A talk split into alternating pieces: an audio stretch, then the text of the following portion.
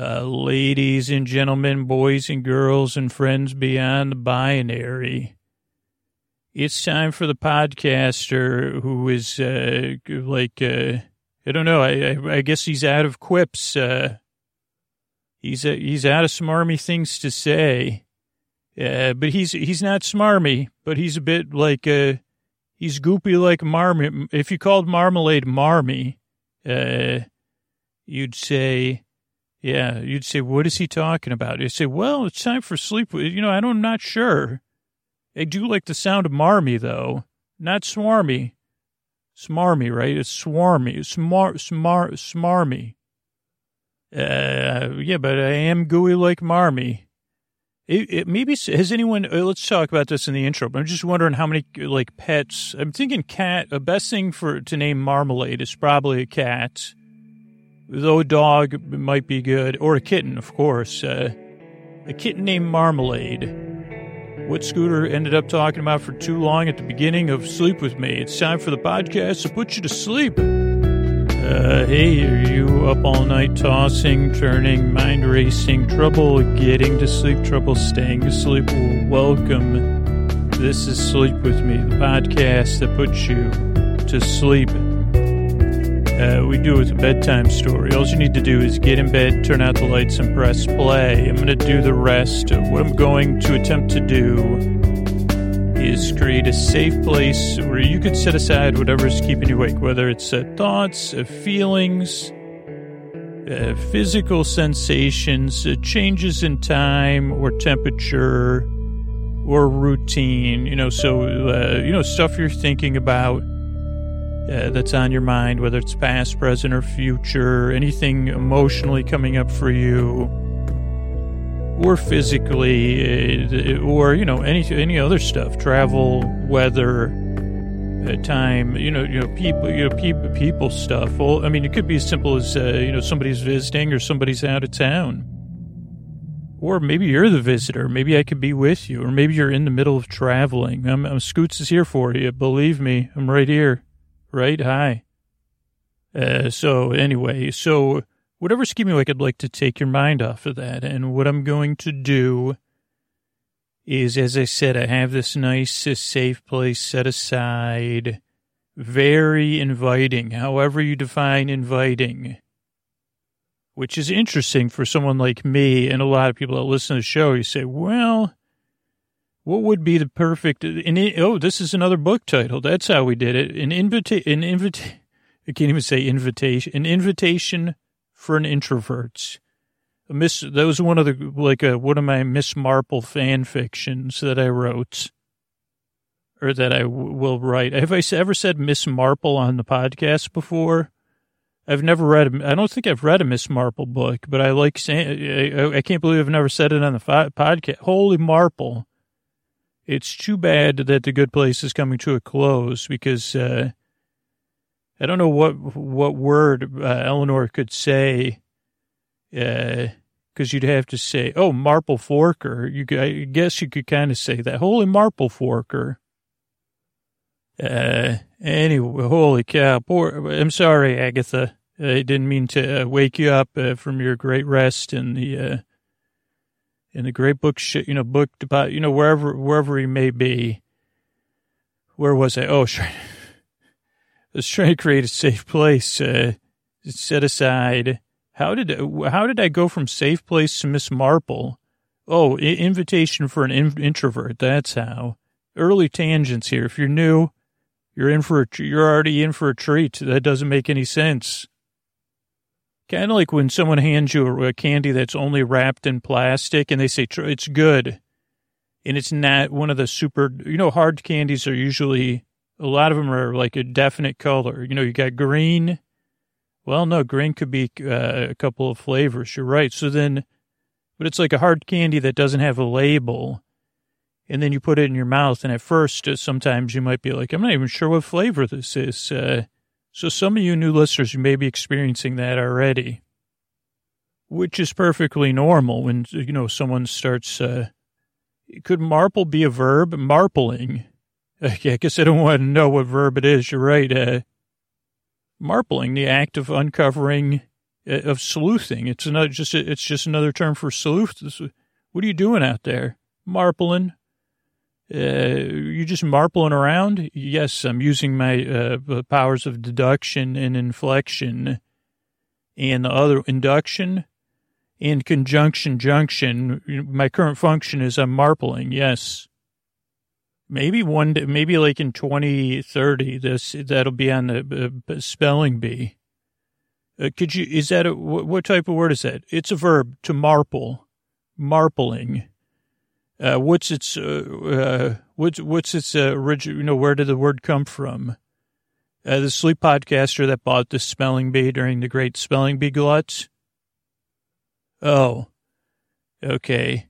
Uh, I'm just trying to, they said I have to ask five questions because the word's so easy to solve. Could you use it in a sentence?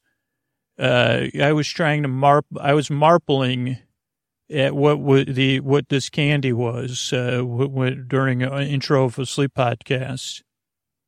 Okay. Thank you. Uh, so, oh, so invitation for an introvert, I guess it means, uh, how would I invite you in? By going off topic. Uh, and talking my way around it. You say, well, I guess that would be a good one. See, it's not a party. Well, it says on the, it's a celebration. It says here, right? It's a celebratory event. Uh, it's a, you know, for my birthday, and I'd like you to be there. Okay, well, but is it going to be like a party or a celebration with like people and stuff? Uh, there will be other, there will be, uh, they're just going to be just close friends, uh, very intimate, very intimate. Uh, uh, that's why I didn't co- want to call it a party. I didn't want to give you the wrong idea. Totally comfortable.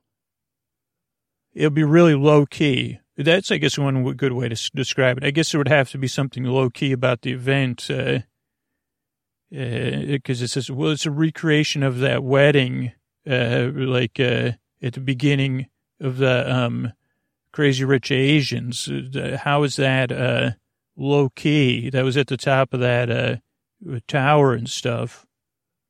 I think you're getting your weddings mixed up. Oh, well, no, this is just a low key birthday party. Actually, this is just an invitation to new listeners to a sleep podcast, believe it or not. So uh, I'm going to try to create a safe place. And one of the ways I'm going to do it, other than going off topic, is I'm going to send my voice across the deep dark night. I'm going to use lulling, soothing, creaky dulcet tones, pointless meanders, uh, superfluous tangents. As you've seen, I'm going to go off topic and then when I'm off topic, go, go further afield. Say, yeah, that'd be another Marple, a further afield, another Miss Marple, uh, a fictional Miss Marple, a fictional, fictional Miss Marple biography, further afield. Why'd you call it further afield? Well, it just popped in my head. Okay. Does that take place? Because uh, I just want to see in the fictional universe of uh, your Marple fiction, which is actually fiction because none of it's going to be written. Uh, is it which? Where is it in the timeline with uh, invitation for an introvert? Uh, it comes right before an introvert invited, actually. Ooh. What about where? Why don't you just rewrite something about that? You could have it be a, a, a trilogy, in intrigue, and introverts, or an introvert, in, in, introvert and intrigue, intrigued introvert. Yeah, those are all possible book titles. So if you're new, here's a couple things to know. I like uh, this podcast does not work for everybody and it's kind of best consumed kind of loosely. Uh, like you say, huh, this is uh, interesting. Just like that candy analogy, I guess, if you could c- consume it at least neutrally, where you say, okay, so this is, uh, I'm not sure what this flavor is. Is that a melon? And they say, no, well, that's a bit like a, like a, they say, you know, they say some sort of ingredient. Uh, you say, okay, well, I say, okay. So just kind of see, and you say, well, I'm not sure if I like it or not yet. That's where we are in the stage of the hard candy version of Sleep With Me. Also, if you're new, a couple things to know. Structurally, what to expect. Show starts off with a few minutes of business. That's how we keep the podcast free for everybody. and uh, not behind a paywall. Then uh, there's an intro, which the intro is usually around 15 minutes or so of me rambling and uh, just putting you at ease, ideally. For the regular listener, like there's a, I can't remember, I just looked up the stat and I already forgot it. But I think it was like around 3 or 4%, uh, like that skip ahead uh, to like 20 minutes and just start listening there. Uh, but for a lot of listeners, this is part of their wind down routine, or some percentage of listeners fall asleep during the intro. So just kind of see how it goes. Uh, the whole idea is uh, to take your mind off of stuff uh, and ease you into bedtime instead of just kind of putting you to sleep instantly. You know, help you un- relax and unwind. Then we'll have a story. Tonight's story will be uh, just going to be to talking about uh, some stuff like in a seminar style. And uh, then there'll be some thank yous at the end. Between the intro and the story is business too. So that's a structure show. This is a podcast you don't need to listen to, but there's also no pressure to fall asleep. I'm going to be here for about an hour to keep you company.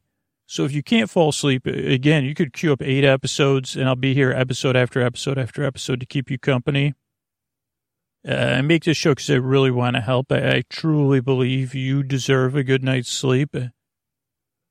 And uh, I guess I've marpled my way to this, uh, like uh, the, the the structure of the show, the, the structure of the show, the structure of the show over time. Like I said, okay, let's try this. Uh, like I want to give you plenty of safe space to drift off, but if there's something on your mind or something you're feeling I want to make the show just interesting enough to, to take your mind off of that. And, uh, you know, I tend to just, like I say, well, Scoots, uh, how about, what, what, how does your, what is your Marple fiction? Well, I, I play a character named Matt Marple.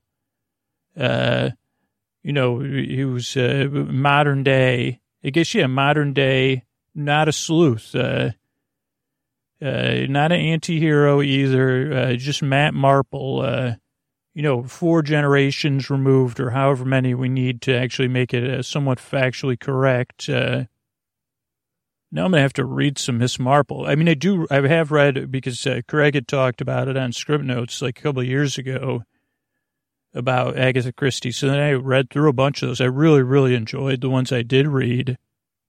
Uh, so I'm to have to get some more and uh, start reading them. Uh, here's the thing. If you're listening, let me know. I'm not, this is might sound, I'm not, this is no smarm, as I said at the beginning. Like, uh, let me know your favorite Miss Marple. And this actually scoots, it wasn't Agatha Christie. It was, uh, whatever the, uh, somebody else. I said, okay, well, then I, yet another apology I need to write. You see, Miss Marple won the Pulitzer Prize and the Nobel Peace Prize. She's a real, oh boy. Imagine if I got a letter from Miss Mar- a letter from Miss Marple. There's another one. That could be one of the Matt, Matt Marple mystery. Oh boy, that's even that's. I guess that's just the same alliteration that the original book had, but uh, a Matt Marple mystery. If you need to find me in a hotel, ask at the desk if Matt Marple's checked in for sure. I was. I think I'll start introducing my. That I really like that name, Matt Marple here. You could do anything. You see, you see what happened to uh, Scooter and Drew? Well, uh, Drew, Drew, they changed their name. Both of them changed their name to uh, Matt Marple, and uh, uh, then they moved to to, to um, Nantucket because, they got mixed up with Matt Hooper, uh, and that was the last we heard from them. I think, except for when they applied to the Webster's foundation to have marpling become a word. Well, how would you, what is it, marples? Uh, yeah, look, look at her as she marples. Uh, maybe I'll write poetry based on that. Uh, I can't think of a witty title for a collection of poetry in that world. I would say a collection of woetry, but that's another made up word. Probably not great for a book title. Uh, so, and that one would be like a little bit of a downer. You'd say, I don't know if I want to buy a book called A Collection of Woetry, except that it says after that, another Matt Marple mystery. And that tells me, oh boy, there's going to be some marpling which never resolves without resolution. Okay, so anyway, I'm glad you're here. If you're new, this is kind of how the podcast goes anyway. So that's why it's not for everybody. It's pretty silly. It's pretty goofy, but it's really friendly because I've been there and I really want to help if I can. Almost every single person that listens to this podcast on a regular basis, which is like hundreds of thousands of people, uh, said that they, it took two or three tries until they got used to the show. So give it a few tries. If it doesn't work for you, you can check out some other stuff I recommend at sleepwithmepodcast.com slash no thank you. Uh, but here's the thing. I'm glad you're here. You work very hard. I yearn and I strive, and I really hope I can help you fall asleep. Uh, and here's a couple of ways we keep this podcast free for everybody. All right, everybody, this is Scoots here, and this is a little bit different of an episode. We've done these style ones before, uh, and this one is a workshop that by the time you hear this, I will have done for Patreon for other creators.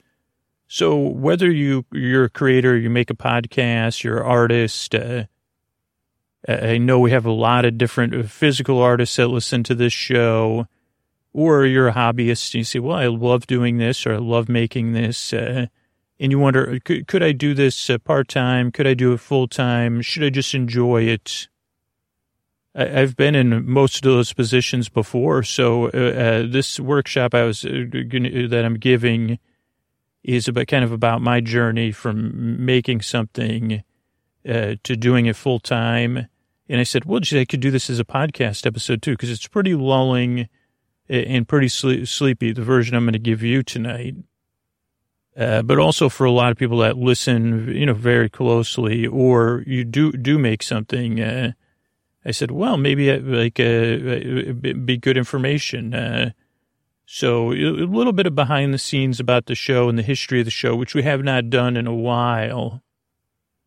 And uh, I don't know, I thought it'd be fun. Uh, and plus, it's like I put a lot, like the other thing is I put a lot of work into this. Uh, and I said, well, maybe I could share it with the audience in a sleepy way because I did a lot of writing. I guess anytime I do a lot of writing and rewriting and all that stuff, I said, well, this could be a, a definite podcast episode. Definitely have hours and hours of material here.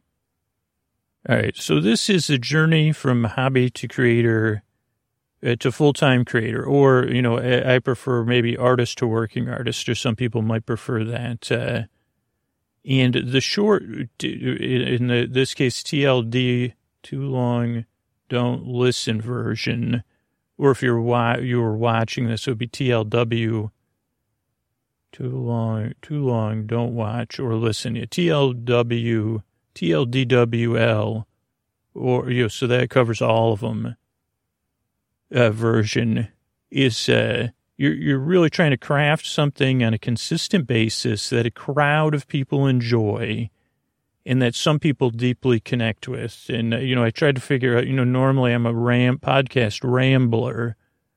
So I did try to figure out something with like, oh, could I do four C's of creation or the three C's of creation? and then I got distracted. But really, uh, I did want to uh, think about like what is what creates the difference between someone being like virally a success or kind of like a fad versus someone that has engaged fans. Uh, I think is like the difference kind of those things, like something you're crafting that's well crafted, that's delivered in a consistent basis, and that has a deep connection for those really deeply connected fans.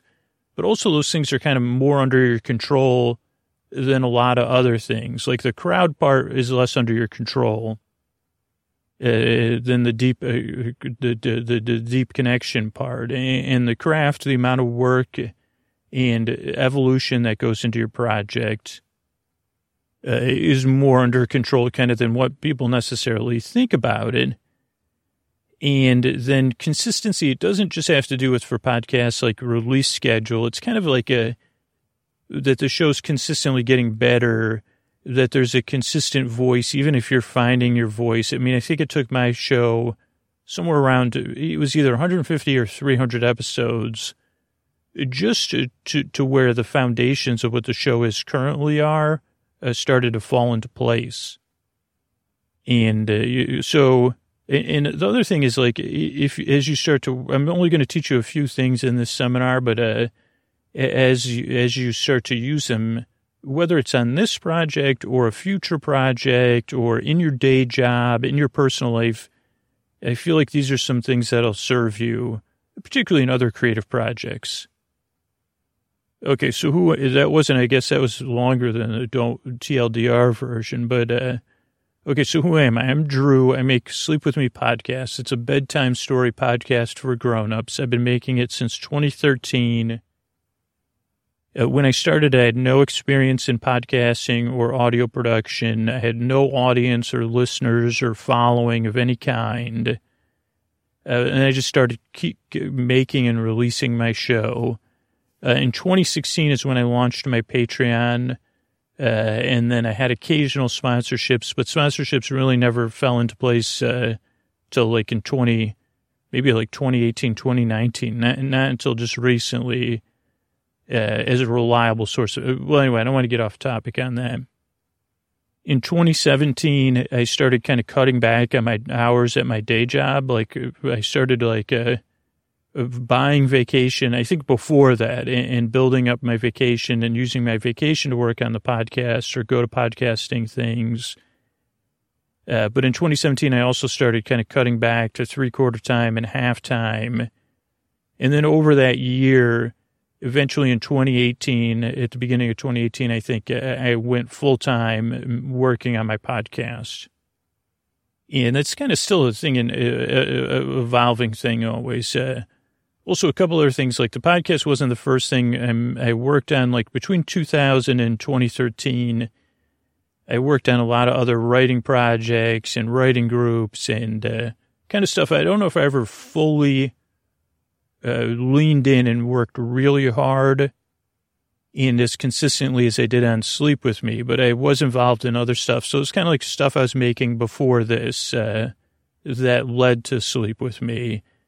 And then since I was born, since birth to 2019 or whenever I became a sentient human being, I've also been like a full time person who worries and daydreams. Uh, I know how important that is.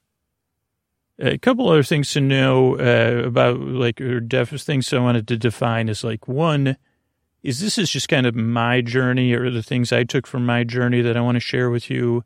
There's many, many ways to climb a mountain or to be successful or to make art. And so there's not just my way. This is just one way. But I hope I can give you just a couple specific tools that you'll use on your own journey. Also want to define kind of, for me, the definition of a part-time working artist is that some of your living expenses are, are paid uh, through your project. Uh, and that ideally, like in my opinion, you're paying off any high interest debt uh, and saving for an emergency fund. And then a full-time working artist, uh, this is just my definition, is like that your living expenses are covered by the income from your project.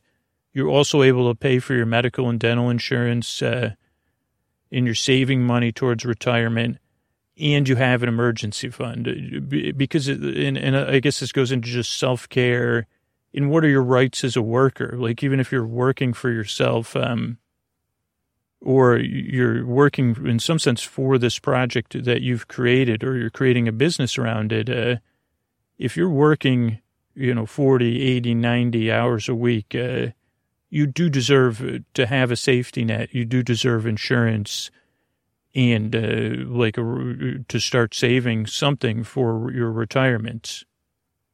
Now, the most important thing, and this kind of is aligned with that, and I probably forget to talk about it, is the most important thing is you. And when I say that, I mean like your voice, your viewpoint, your taste, your style, your art, your projects are very important but what's also important is your self care, your own mental and physical well being.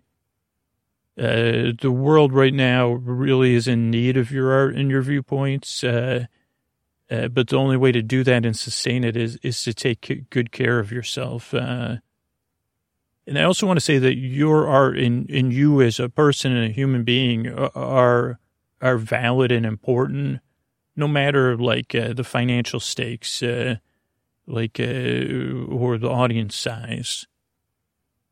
Okay, so what am I going to talk about tonight? Uh, today, I'm going to talk about the kind of four stages I kind of looked back at uh, that I found uh, growing my podcast kind of into a small business uh, over the past six years. And I kind of see it as kind of four stages, uh, or maybe five, maybe maybe whatever. Like, there's a starting out phase. there's a phase where you're kind of keeping the project going and growing it and then there's kind of the, the, when you're monetizing it, I guess, like uh, as people say, like building, you're building a business uh, to part-time income and then ideally transitioning uh, to working at it full-time. But I also want to say wherever you are right now, you're, that's where you are. You're in the right place where you are right now. So even if you just started your podcast 10 years ago and uh, you say, well, I'm, I'm trying to look for a little bit of a refresh or a reboot. That's great. I'm glad you're here. If you started your podcast two days ago and then one day ago you started your Patreon, that's cool too. Like where you are right now is fine and valid. Uh, I mean, I do think these stages are, are best. You can return to them and they overlap, uh, but they do build upon one another. And just like when your router's not, you know, your internet's off and you restart your router and sometimes it's magical, like maybe running through these phases, even if you have a Patreon, even if you have sponsors, uh, like finding a way uh, to start at the beginning of these stages and kind of work your way through them over as a supplement or a slight reboot over the next couple of years, I, I think will hopefully help refresh your show, reinvigorate you as a creator. And I also want you to know that that what I found for me is that the most filling success, uh, like the kind of success that tastes right, like uh, is that is the kind of success you define for yourself, uh, even if it's private or hidden away. And the other thing is, I didn't write this on the slide, but there's that a lot of this is process based, right? That there's no destination in the end, uh, and that uh, uh, uh, uh like or, or that the destinations change. Uh, not super important this second though. So here's the thing I'm going to can teach you. There's just three main kind of tools. One is like to connect with your audience by having conversations. And I'll, I'll definitely elaborate on this, but it's definitely different with a podcast. Uh, a lot of times it can feel like one way communication, especially in your first few years of starting out. But it feels always kind of can feel that way a little bit. Like, uh, there's a bit of a delay sometimes, or there's like ha- having to be consistent and repetitive in your, your conversations with your listeners on the show uh, until you get a response. Like sometimes it can feel like you're talking into the void a little bit, and that's okay. It's perfectly normal because it is like uh, something people are listening to after you make it, and, and then they're kind of processing and living in their lives but I want to teach you some stuff to, to, to, to basically make that intentional and regular and consistent, how you connect and have conversations with your audience. I also want you to help you hone your craft uh, and find your voice. And one of the ways I'm going to talk about doing that is something called deep listening. Couldn't think of a better term for that. And the final thing is I'm going to teach you this through having some regular meetings is just to focus on the things that are under your control. Okay, so uh, so those are three things we're going to cover. One thing is before we get to stage one is like some of you might be in a pre-stage, uh, like should I even make this or can I make this? And I've been there. Like I had the idea for Sleep with Me somewhere between 2003 and 2007. I'd have to look and figure that out. Uh, I mean, I know when I had it because I was driving uh, uh, to the Pacific Northwest, but like uh, I put it off until 2013 because I was afraid and because of my internal critic. So if you're in this pre-stage or you've been in, in it a while, or if you're just in it, it's all normal. But, uh, and I know this is the advice everybody gives, but don't wait. The best cure for pre-stage is to put your perfectionism aside and just get started making and releasing something. But I know that's what everybody says and that it doesn't always like give you the push you need. So let's do a pre-pre stage of that. Is uh, there's a podcast my friends make, uh, Jeffrey, Jeffrey and Joseph, uh, called "Start with This." So I want you to start with that. Start listening to "Start with This." Every episode, they give you a couple assignments. And I just want you to set aside like five or t- t- five to 15 minutes a day uh, during to, to, listen to that podcast and complete the assignments. But do it as a gift to that part of you, that artist part of you, or that kid artist, uh, like as something really loving and self caring. If you're in the pre stage or any stage, I mean, it's a great podcast. Uh, it'll give you a lot of new ideas. Um, so uh, one of the things you're striving for, it's not necessarily a goal, but it's like a, because it's a little bit out of reach. That's why I say striving is, uh, to make a podcast where some listeners respond and they say, geez, I had no idea this existed. I've been looking for this my whole life.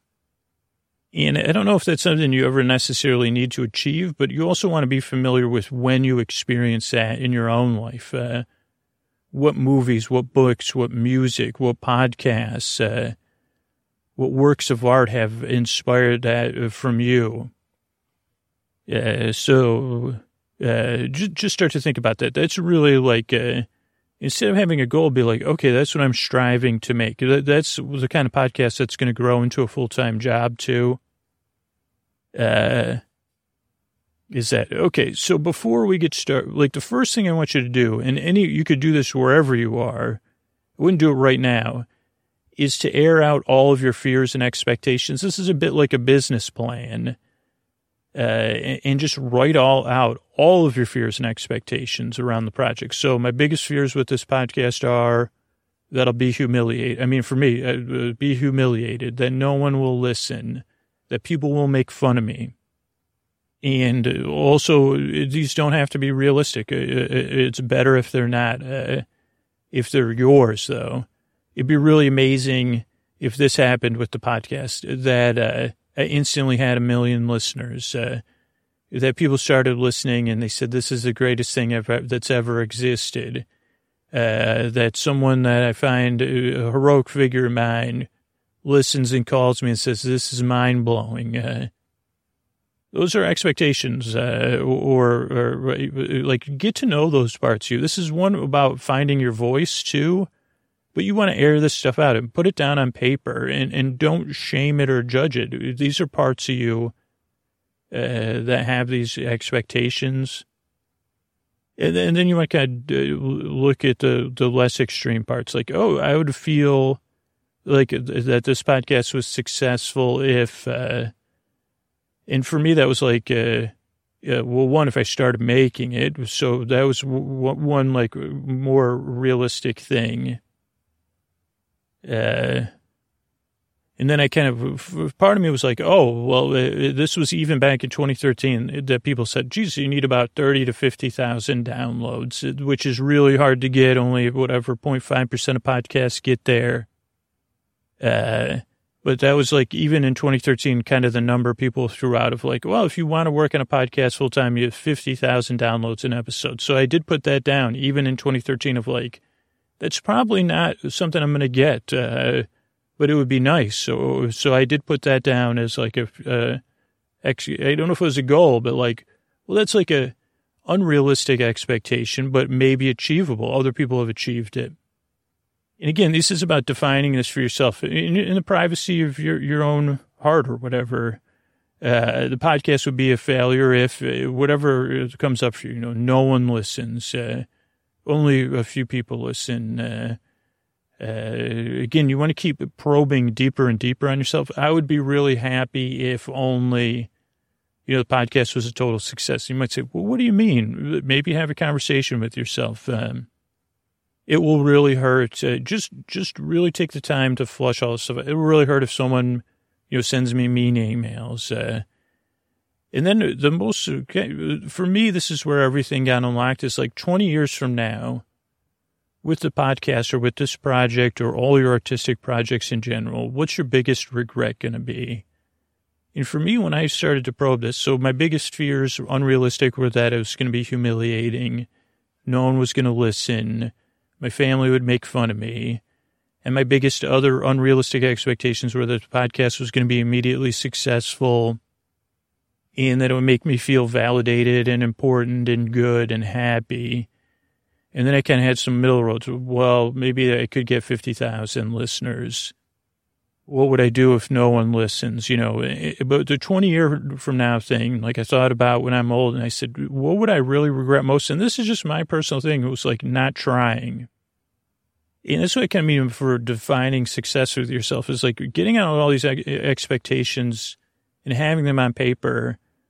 Uh, these, these parts of you, these variety of expectations and fears are going to serve you very well uh, moving forward uh, because they're a real part of you. And by validating them, uh, I, don't know, I'm going to show you how to do like a little bit of how to do this. But also, this is about finding your voice. I mean, you'll express it through your artistic project, but by really getting to know yourself, like this is where we really connect as human beings or understand one another is our shared experiences. Uh, Okay, so let's get to the nitty gritty now. So stage one is kind of starting out stage. Now we've got some goals for you. The most important goal, and this builds on what we were just talking about, is to pick a time once a month uh, where you're going to have a production meeting, or I call it a let's quit meeting. Your next goal is to make and release uh, 1, 2, 8, 15, 21, 25, 30, like a regular number of episodes. And if you're in production, it's to produce your next four episodes uh, or produce this month's episodes. Uh, so for me, it's to get to 820 uh, podcast episodes uh, uh, released. Another goal in this that we'll talk about is like fostering your internal fan. Like, what are you a fan of? What do you enjoy? What do you love? Uh, uh, then you're going to start to deep listen to podcasts, uh, like ideally ones that you hear other people that are popular or other people recommend, or ones you really enjoy. Uh, ideally, you're picking podcasts that are, are, really inspirational or aspirational for you. Uh, and then you want to start talking to your current fans on the show about the stuff you love and your future fans. Because remember that uh, as you're starting out with your podcast, people are going to be listening – to your earlier, your, your, the episode that you make today for years and years and years. And the, that conversation will be new to them. So, so they'll still be having a conversation with you in the present. You know what I mean? It's kind of like this strange time travel communication. And then I really want you to start building a support network, uh, both in podcasting and your personal life. Uh, so those are kind of your goals starting out. Also for extra credit, is to look at your paycheck every month uh, or whenever you get it and check your credit card and bank statements every month and just start to get a familiarity, uh, like a good financial overview. And also start to track how much time you're working on your show for extra credit again. Like, uh, if you can do it in a way that is really clear and honest, uh, it's really going to help you uh, moving forward instead of being like, you know, I think I work on my show uh, four hours a week, uh, and you find that uh, no, you work on it uh, 30 hours a week, or or you only work on it two. It's like, oh, okay, well, maybe I should make some more time for my show, or maybe I should cut back. Okay, so what do I mean when I say deep listening? And I, this is in a the craft of honing your craft kind of department is uh, every week, and you could break it up over the week, or if you're ambitious, I don't want you to bite off more than you can chew. Maybe set aside 10 minutes a day or an hour a week on one day and listen to a podcast episode without multitasking at all. And it should be a really good podcast. Uh, and you could take notes, uh, but just kind of, it's not about uh, a second by second analysis of it. It's more like, huh, how did that make me feel? Uh, oh, what did I like about that episode? Uh, what didn't I like about it? Or she's, I, I kind of feel neutral. Uh, and, and, then eventually, like as you do it more and more, you'd be like, "Huh, how did they do that?" Or, or when you you leave and you feel, "Wow, I really feel invigorated or exhausted." Uh, maybe listen to that episode again and again, be like, well, how did they do that? Uh, how did they do that? And then start to look at, uh, as you get more, start doing this more and more consistently on more often. Well, who makes this show? Who are they? Uh, how often does the show come out? How many people work on this uh, podcast? Uh, also, I want you to celebrate your wins. And in this case, putting out a new episode is a win. And if you're new in podcasting, putting out episode 1, 2, 8, 15, 21, and 25, those are gigantic, gigantic celebratory wins. But just putting out like uh, the next month's worth of content is a win because, you know, I think the, most podcasts don't, people don't, aren't able to continue them. And that doesn't mean it's a failure if you don't. It, just means if you put out that next episode, you should celebrate it. Like, yeah, don't let your internal critic be like, well, it's not that big a deal, or people throw shade on you. Okay, so this is the most powerful technique I'm going to teach you. Uh, so I'm going to explain why, uh, but it's scheduling times to quit your podcast, regular quit meetings. And I think you should just do it at once a month. Like I said at the beginning, one day a month. And you're going to set aside a meeting. And during that meeting, basically, you're going to decide if you're going to keep making the podcast or you're going to stop. Uh, but those that list of all of those fears, whether they are realistic or not, I want you to give agency to those internal fears uh, during the meeting and those unrealistic expectations. Uh, so that way, you're like critic uh, or your your dreamer or your ego or whatever you is, they all feel like they have a seat at the meeting and they can call you could call on them. And uh, for me, this really was worked miracles. Uh, because I have a very, very strong internal critic and I have a very, very strong daydreamer. And so a lot of my other projects before this podcast didn't make it because either my critic just ground me down or I had these unrealistic expectations that something was going to happen to give me certainty or validity. And that didn't happen. I said, why am I working so hard on this? Uh, it's just, like I just felt deflated. And giving those parts of you agency just at this meeting just helps calm them down and, and actually makes them feel va- valid. But then you also kind of see it. Uh, so you say to the critic, okay, like, is there a reason why we should? Oh, oh, I'll go through the questions just to ask. But just remember, in between these meetings, you're in control. Uh, like during the meeting, your critic and your dreamer can make all these lists of all the horrible things and, and everything they have real agency at these meetings, but between them, uh, they'll have to send you an email or put it, be like, okay, why don't you put a memo for the next meeting? And here's questions you could think about. You could design your own questions, but do what do I enjoy about making this podcast? Uh, what's really hard about it? Is there anything I'm experiencing that's giving me personal, professional growth uh, about making this podcast, expressing myself? Uh, do you think like you still want to make this podcast for another month? Uh, that's kind of what how you end the meeting. What about what? Do you think we're going to make it for six more months? Do you think we're going to make it for a year? And then start to talk to those other extreme parts. Would you say have any? So, if any of our worst critic, like worst case scenarios, which of those have come true so far? Okay, dreamer, what are our, our disappointments uh, or ego? Uh, what are our disappointments? Uh, what what could we have done well? Uh, okay, or what could we have done better? And, and, you don't have to actually like spell everything out in the meeting. I really believe in the subconscious and that your subconscious will do the work if you take the time uh, to have these meetings and be honest and just uh, have some uh, give voice to all this stuff. Uh, the answers will eventually come to you while you're out walking or taking a shower or stuff. Uh, it's just about giving it a safe place uh, uh, for everything to come up in, in, in, in a business way. Like this is a kind of a strange production meeting, but it is. And again, this is going to be a habit that's going to evolve. Like these meetings will evolve into something more.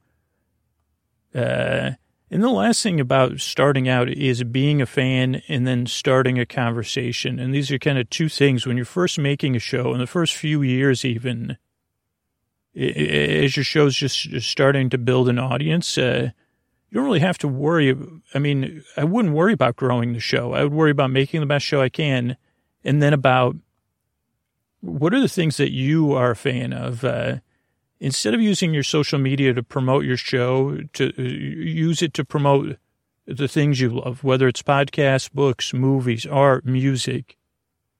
And then on your show, on a regular basis, start conversations with your listeners about that instead of kind of, uh, you just want to get in the habit. If, if you think you're going to slowly try to grow your show into a business, of how are you creatively going to put calls to action if you had a sponsor like and they wanted a pre-roll a mid-roll and a post-roll uh, how how would you do that and we'll talk more about it in the in the next round but like to think about like uh, oh yeah so you want to be deliberate because there's people that listen to your show that are quiet that might not participate for a long time or at all but they're listening and then there's your there's your future future listeners.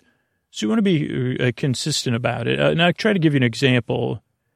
Uh, let's say you're going to see Hamilton for the 50th time and you say, just, hey, everybody, like, like, you just do that on the show. Be like, uh, you do, like, even if your podcast is a piece of audio fiction, look at it kind of like an ad, uh, but, but as a fun conversation with your listeners to be like, uh, hey, you know, t- tonight's show, before, so the pre-roll be like, hey, welcome to uh, Yarncast. We're talking yarn and things. The dude, uh, to, what do I, what my favorite podcast is, uh, Doodle Notes, a podcast about doodling. And before we get to the newest uh, rollerball pens, I wanted to talk about, uh, you know, it, some people might find it strange, but I went and saw Hamilton for the 50th time. Uh, and, uh, Ed Hamilton, not the musical Hamilton. Uh, he, he's a person that does monologues from it. But anyway, so I'll be talking about it in the middle of the show. I'm just wondering if you if you ever seen anything 50 times, probably do it shorter than. Be like, then move on to all right. So uh, welcome to Doodle Notes, a podcast about doodling and things interesting to doodlers in in the latest Doodle news, we, you know, we have the great ink, you know, the great ink glut. Uh, then you go on for your mid roll, like, uh, and you say, hey, so I was talking about that. I saw, and I'm going to talk to you about it later in the show. That's what you'd say at the beginning.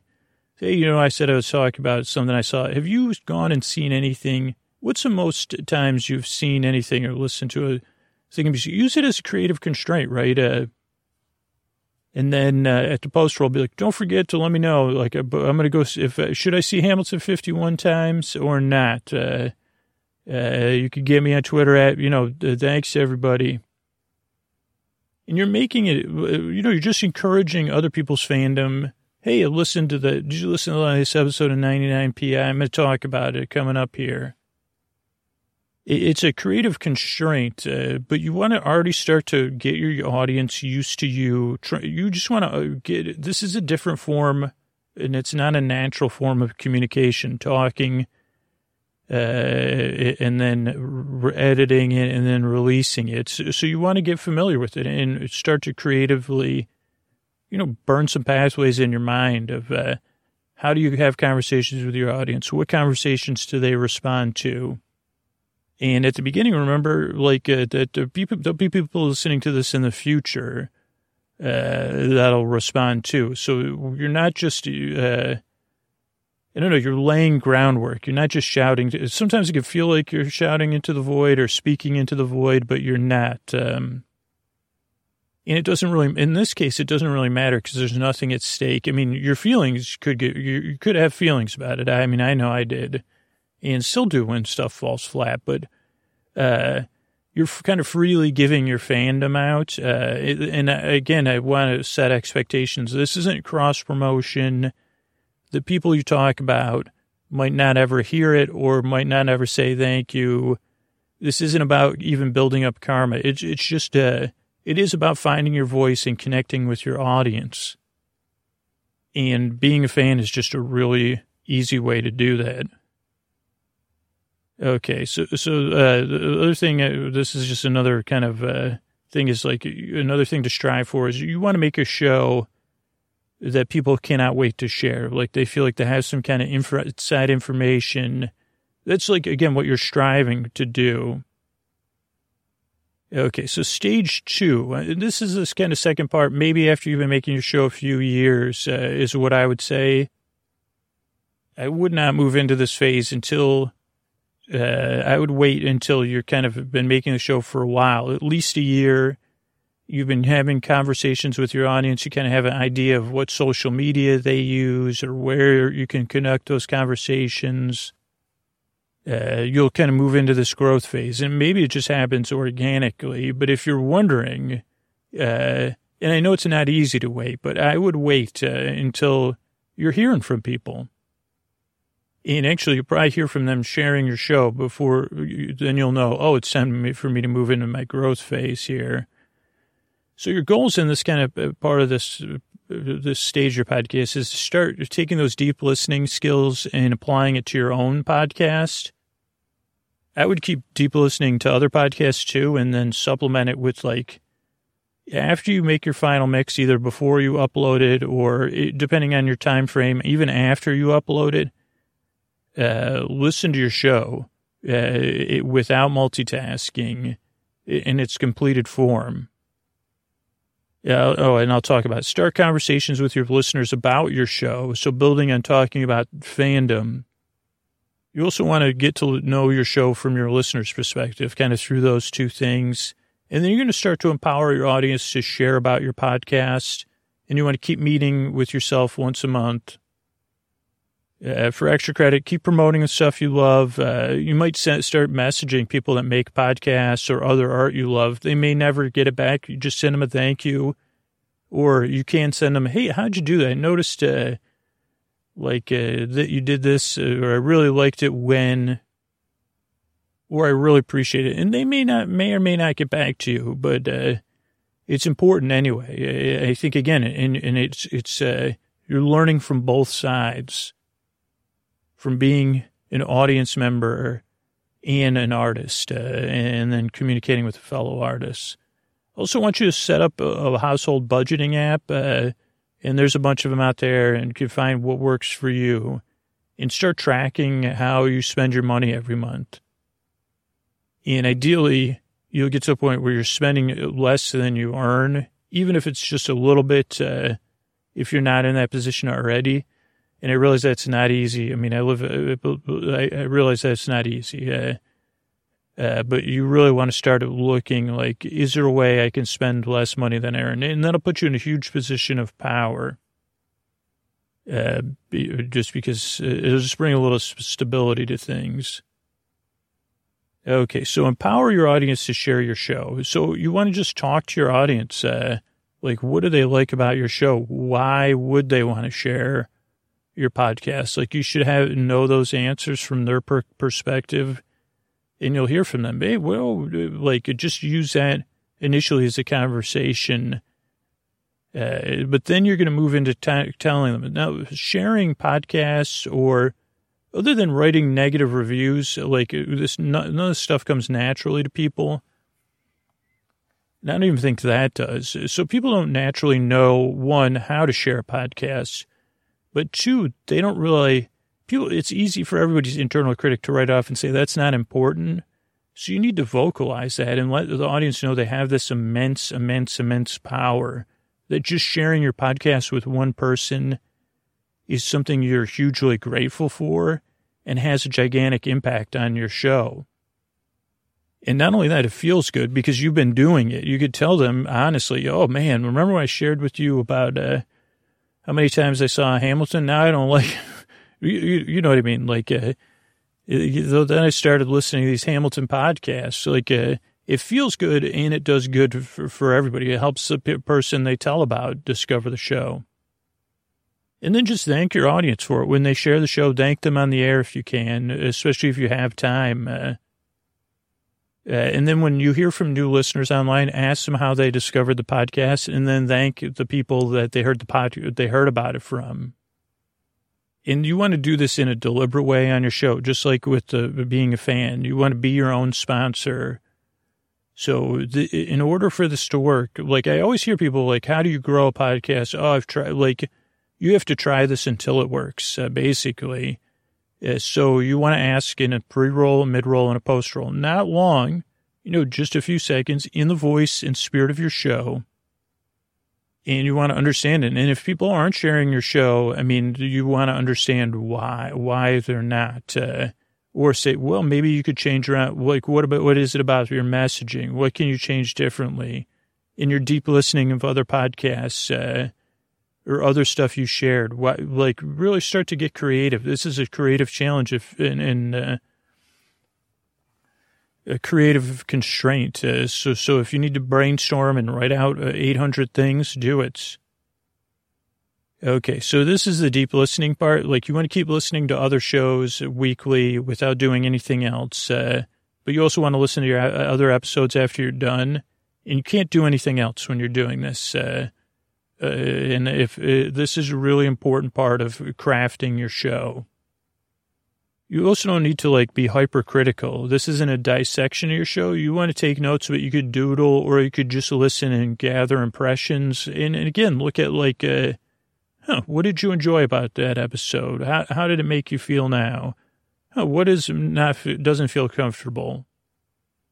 And try to listen without being just take it in and you know flush out your feelings about it or your impressions and then let your subconscious take care of it if you're listen if you do this regularly this is a muscle you can slowly develop in a kind of pathway you could form into your mind, and your show will just naturally start to evolve and improve if you're doing this regularly uh, and consistently. Your, your your brain, your conscious and your subconscious will work together. Be like, oh well, oh well, I didn't notice that. After you do it like fifty times, you say, oh, you know what? I haven't. I just noticed uh, that. Uh, I, I, I have a tendency to do this, and, and maybe that's why people aren't sharing it. Or, oh, wow, what if I took the show in this direction? And like I said, after two years, you could start to, after you've been like deep listening a show, you could start to be a little bit more harsh or, uh, but don't do it early on. It's not going to help. Okay, so you want to keep going with these quit meetings and ask the same questions. What do I enjoy about making this? Uh, what are other people saying? uh, they're getting out of the podcast? You know, what's hard? What growth are you getting? Do you still want to keep making the show for another month? Do you want to do a different show? Uh, do you want to do it, still make it for six months and then decide a year? You know, what are we disappointed about? Any of our worst fears happen? What are we doing well? What could we do better? in, at this stage, you do want to think about, uh, well, would I st- still make the show if no one else is going to listen, if, if it's not going to grow, or that if it never makes money, what would the show look like? You don't have to answer those questions, but just start to be curious and open your mind about them. And then some new questions. You're going to say, okay, are we hearing from listeners or not? Uh, and if you're not, that's okay. Like, uh, but if you are, what are they saying? Uh, you also want to see, just be like, go over that time budget. Be like, okay, how much time are we spending working on the podcast? Uh, are we really giving it our full effort? Because this was a, a, this is always a powerful thing for me. It's like, oh no, I'm distracted. Uh, like it just helps you kind of get under the covers and see what's really going on. Are you overworking? Are you underworking? Uh, is there one part of the podcast you're more stressed about than another part? Uh, and then you do want to start to, as you've been doing the show for a while, if you're going to keep going, you, you do want to start to try to find more time in your life to make the show while still being balanced. So start to look at your life and like anything you're doing that you really don't get joy, joy out of. Uh, so Kondo it, like ask yourself, what would Marie Kondo do? Uh, would she stop? Would she tell me to stop watching the news? Yes. Is does watching the news bring me joy? No. Okay, there. Well, that's like okay. I could cut that. What if I cut that out and worked on the show for that much time? Uh, you know what? Again, you want to have a balanced life, but you also want to make more deliberate time to work on your show. I mean, the reality in the end is like you could adjust your release schedule to, to put more time into the episodes, uh, but f- the more time you can find to work on your show and still maintain self care, uh, to have a full time, to have it be a full time business, it kind of is have to be a full time job. Okay, so I know a lot of you. I, I, sorry I waited so long for this, but a lot of you are asking, like, what Scoots? What about stats? Uh, so I don't. I'm not going to get into specific numbers yet. Uh, but if you if you do want to start tracking your sets at any stage, these would be the ones I would suggest tracking. The first one you should be able to get from your uh, hosting provider. And that's your per episode downloads after 48 hours of after release. Or you could use another time window, set 24 or 72 hours. I like 42 hours myself, but whatever. And you just check about the same time every day. So if your episodes come out at 4 p.m., two days later, 4 p.m., check how many downloads did that last episode get. And then start to compare episode to episode. Oh, this one got 150. The next one got 142. Oh, and then that one got 180. Then that one got 176. Uh, we just want to start to notice patterns, but also particularly 48 or the 72 hour, whatever that consistent number is that starts to fall, like, uh, like those numbers that say, oh, okay, your core audience is probably like 140 to 120 then if you've got between 120 and 170. It, so you just start to, you start to get an idea of your core audience size. The next step I want you to pay attention to is like in Podcast Connect on Apple Podcasts, uh, is uh, one you want to look at the consumption of uh, episodes and just see if there was any strange or large drop offs. Uh, and then you want to, uh, you just want to know what the average consumption is. So are people listening to most of your podcast? Are they re-listening to parts of it? Or are they listening to less than like 90%? Uh, and then kind of see, well, what, just to start to have it inform your decision making, or, or at least just be aware of it for now. And then another stat I, I particularly like, uh, and you can use it to audit your stats, is uh, the unique monthly audience number from Podtrac. And it's free. Their service is IAB 2.0 compliance. Uh, and it just gives you a general idea of like if your show's growing overall. And then you could kind of start to really start to think about like, oh, how many people are listening to my podcast with those other two stats compared to just sampling it, coming in and checking in you know, it'll kind of show like that, uh, uh, how well things are growing. You also want, you, you want to know, yeah, cause you just want to know if your show is growing and people are listening to it. Okay, so now we move into stage three, which is where you should really only move into the stage. I'll be honest, like if your show has been growing slowly but consistently. Uh, so if your show's kind of, I guess I don't know how else to say it. Like if your show, it doesn't have to be growing more than a few listeners per episode. Uh, but if your show is not growing consistently, I'd say keep talking to your audience and finding out ways uh, to get them to share your show or say, what adjustments can I make to my show uh, that is going to make it? And you could look at like, well, uh, has this show kind of got its full audience? Uh, and I think, again, to, the best answer to those questions is what are you hearing when you're listening to other podcasts in your show? And uh, what are what's your audience saying, or what is it? What do other people say about your show? And also, just remember your personal uh, validity is not try to separate those two things if you can. I mean, I understand it's not easy.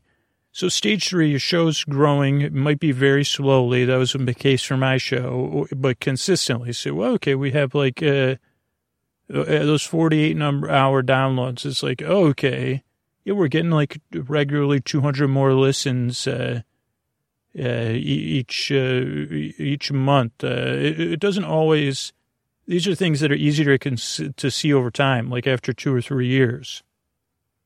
And you want to start to run some tests now to see if you're like to, to get a little bit more specific about how much, what kind of action your audience takes. You also want to practice a lot of self care in this stage. Uh, you know, have people in your life uh, that you could talk to and use your support system because this is really when things they're always tough, but this is for me was like the toughest stage. Uh, and then after you run those tests, start to have a you want to start to have a conversation with your audience. You want to keep meeting once a month. Um, and for extra credit, you want to start to create a time budget. So you should know kind of generally how much time you're uh, spending on your show and you want to do that in a budget like okay so pre-production writing i spend this much time writing this much time doing this this much time on social media this much time recording this much time editing this much time mixing and releasing. And then also a comparative, like if in a perfect world, how much time would you spend on each of those things? You also want to find an accountant, ideally someone locally, and I would meet with like four or five local accountants before you choose one. It's kind of like choosing a therapist. You just want to go and meet as many as you can and tell them about, you know, the, what's happening uh, because their advice is really going to be invaluable as you start planning uh, this out as a business. And along those same lines, you really want to, now that you kind of have an idea of your monthly budget, uh, you want to get an idea of like how much would six months uh, of uh, living expenses be? Like, what's that number? Now that you know your budget, you know your paycheck. Like, how much is your, your bill, uh, your bills, your food, all of your bills, your living expenses every month? Okay, so you want to run some tests now to kind of see how your audience acts. I guess test is probably the wrong word. Experiments is probably better.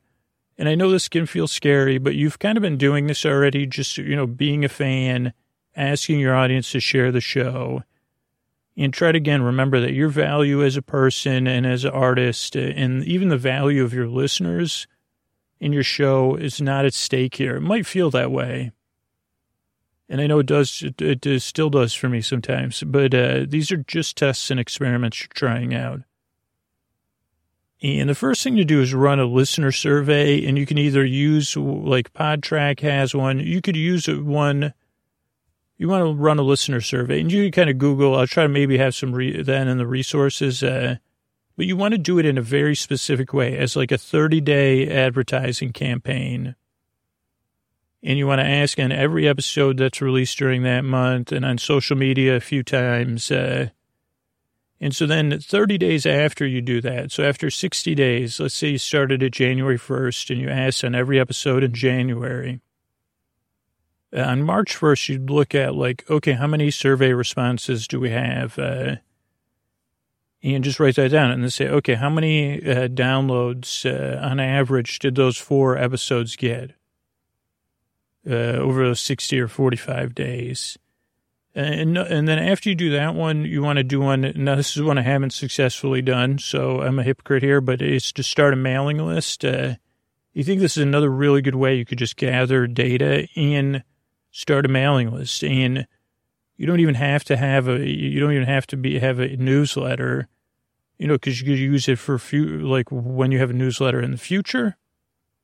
But you want to do this as a little bit longer campaign. So either like a 60 or 90 day campaign and you want to keep changing up the message like every two or three weeks. Uh, so you like uh, think about like two or three ways of presenting this, uh, why people would want to join your mailing list thing, and talk to them about it. And then 30 days after that, kind of track your results. How many people signed up for the mailing list? How many downloads? And if people are doing that, like, uh, if if you had a conversion, you should have a conversion rate uh, between those two things. Be like, well, uh, if your episodes were getting uh, twenty thousand downloads uh, per on average, and you got two thousand survey responses, uh, that's pretty. That's ten percent conversion rate. And if they're getting, if you got like 200 email signups, uh, you say, okay, well, that's a 1% conversion rate. Okay. That's what, what we're dealing with. Okay actually, and like 10% is really uh, not a great example. And then, uh, so even if you get 1% or something, you must start talking to your listeners. Uh, again, a conversation now on the show and on social media. Like, uh, what do they want more of? Like, what do they like about your podcast? Remember, what do they talk about on their own? Uh, what are questions they ask you about? would they be more interested in like a membership like Patreon, merch, live shows? Like what gets them the most excited? What products have they bought off of other podcasts? Uh, depending on the focus of your show, what grants are out there? Do your listeners know anything about grants? And you know, thinking about your Patreon, I want you to think about like, geez, what rewards could you offer uh, in the current in the current situation you're in while still working on your show? like what rewards, and then oh, if you have more time, what cooler rewards would you uh, offer? And then here's, you're still having your monthly production meetings. You can kind of check in and, and, uh, you know, sometimes like if, if your conversion rates aren't uh, going great, you could ask, you know, geez, is this, the, is it the way I'm asking? Uh, do listeners really want to share? I, I, think I have to change this around though. That's why I'm running through this one. Uh, are you striving? Is the style of the show limiting the growth? Uh, uh, what's unique about my show? What's universal about my show? Uh, then you want to start deep listening to your show and getting feedback. So if you find a small group of other podcasters, like one or two, th- three other people, like make a writing group kind of where you're sharing episodes and maybe not giving deep notes, but just saying, Hey, what'd you think of that episode or, or their feedback? I mean, that can be really tough to do and to find the right people for. But if you can strive for that, that's great. You could also test out having your listeners, uh, maybe it's the people on your mailing list. Maybe if you have a Patreon, it's your patrons of giving them early listens and then kind of seeing, they don't have to give you feedback again. This is all like a long term thing of like, uh, but then you, maybe you'll start to hear back like, oh, other opinions about the shows and ideally, you'll start to hear that about those before the episodes come out. So it'd be like, oh, well, maybe I will change that around. Uh, but you're just looking to get more external feedback. But if you can get feedback from people that don't listen to your show, sometimes that can be really helpful, and sometimes it might not be because people might not. They uh, right, but then it's like, oh, that might be a new listener's experience. And then it's time to kind of think about starting the business side of your show. Like when you talk to your audience, what were they most excited about? Was it Patreon merch? Should you try a local live show? Uh, and this is going to take some extra time. So you do want to start researching Patreon, the merch, a lo- local show, and see what other people are doing. Like uh, sign up for other podcasters' Patreons. You know, read everything all the resources Patreon has. Look at what people talk about with their merch, uh, or what podcasters' merch do you like, uh, and start to get your audience uh, excited too. Uh, talk to your audience about it. Well, I was thinking about doing shirts. What would you prefer? And you definitely want to write out all your fears and expectations about all this stuff and set some goals. Okay, so I want to talk a little bit about setting goals and financial expectations. So when you ran those tests, you should have like your conversion rates from those tests. Uh, and it could be anywhere from less than 1%, which is what uh, my show usually has, uh, to uh, more than 1%. Uh, and then you want to get with your stats, you really want to start to dial in your uh, episode downloads after 45 days. And that's going to be just be our general marker for conversion rates. Uh, that's what sponsors usually use, and it just helps you. It just is like a good language. Uh, so let's say you get 2,000 downloads after 45 days. You want to set your goals based on like 0.25%, 0.5%, and then maybe 1% and 2% conversion rates. So that means like uh, if 2,000 people listen to your episode, that five people will support you on Patreon or buy a shirts or 10%, you know, 10 people at 0.5% or 1%.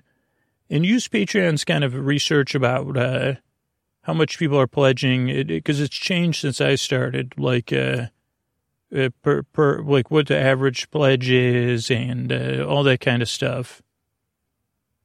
I do know, and I feel like this holds true, is like when you start your Patreon, like about 0.25% or 0.5% of the, the that per regular listener number will support your show no matter what because they really value the podcast without worrying about any rewards.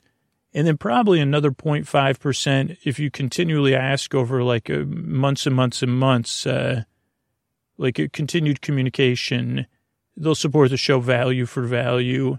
So you could probably get up to like 1% of your regular listeners supporting the show uh, but to get beyond 1%, you really have to kind of integrate Patreon, the idea of this membership model that Patreon has and kind of start to grow, like use that as your long-term vision. Oh, like uh, to move beyond 1% of your audience supporting the show.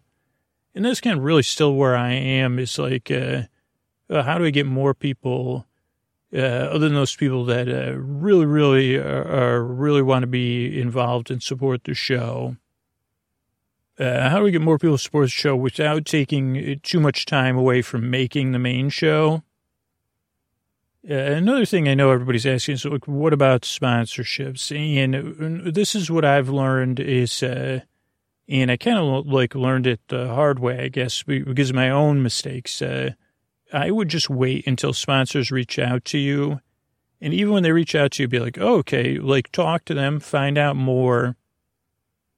Uh, it's either going to be sponsors, like buyers reaching out to you, or uh, a sales agency or uh, a, buy, a buyer. Usually the sponsors don't reach out to you directly.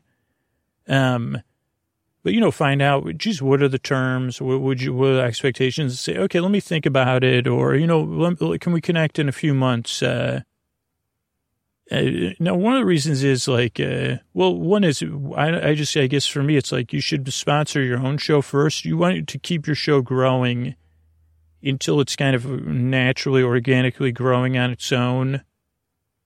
And then if you're doing merch or Patreon, like uh, you really want to focus on getting to that 1% number uh, for your Patreon before you, you uh, move into anything else, uh, in my opinion. But there, I mean, there is expectation. It, it, that's why you wait. Like if, if you haven't even started Patreon and sponsors are reaching out to you and then the terms look good, uh, and you start running show, like this does happen. And some shows are just really good with sponsorship. And then you start running sponsorships and you're getting paid. That's great. Like, uh, then move to other stuff. Uh, but I find that's just very kind of, uh, that doesn't happen a lot. Okay, so now say, why do people say like 50,000 downloads an episode? That's usually the number uh, where people say, okay, you could start to actually maybe support yourself at 50,000 downloads an episode. Uh, well, one is like, first of all, it's like 50,000 downloads per episode. The sponsors are only, will only pay you most of the time for USA downloads. So that's like, oh, are you getting, if you're getting 50,000 downloads an episode, you're probably getting 30,000 in the US. Uh, then there's also the sell through rate for most, like I said, for some shows, you're going to be incredibly successful at sponsorships. Uh, but for most shows, it, there's uh, the sell through rate is not great. And the sell through rate means like, let's say you do get 30,000 US downloads per episode on a weekly show. So that means that over the year, if you release 50 episodes, you get, you're, you're, you're putting out like 1.5 million downloads a year on your new episodes. Uh, the sell-through rate is usually somewhere like around 50%. So if you had like 1.5 million ad spots available over a year, over the year, normally you're only going to be able to sell like a half of those.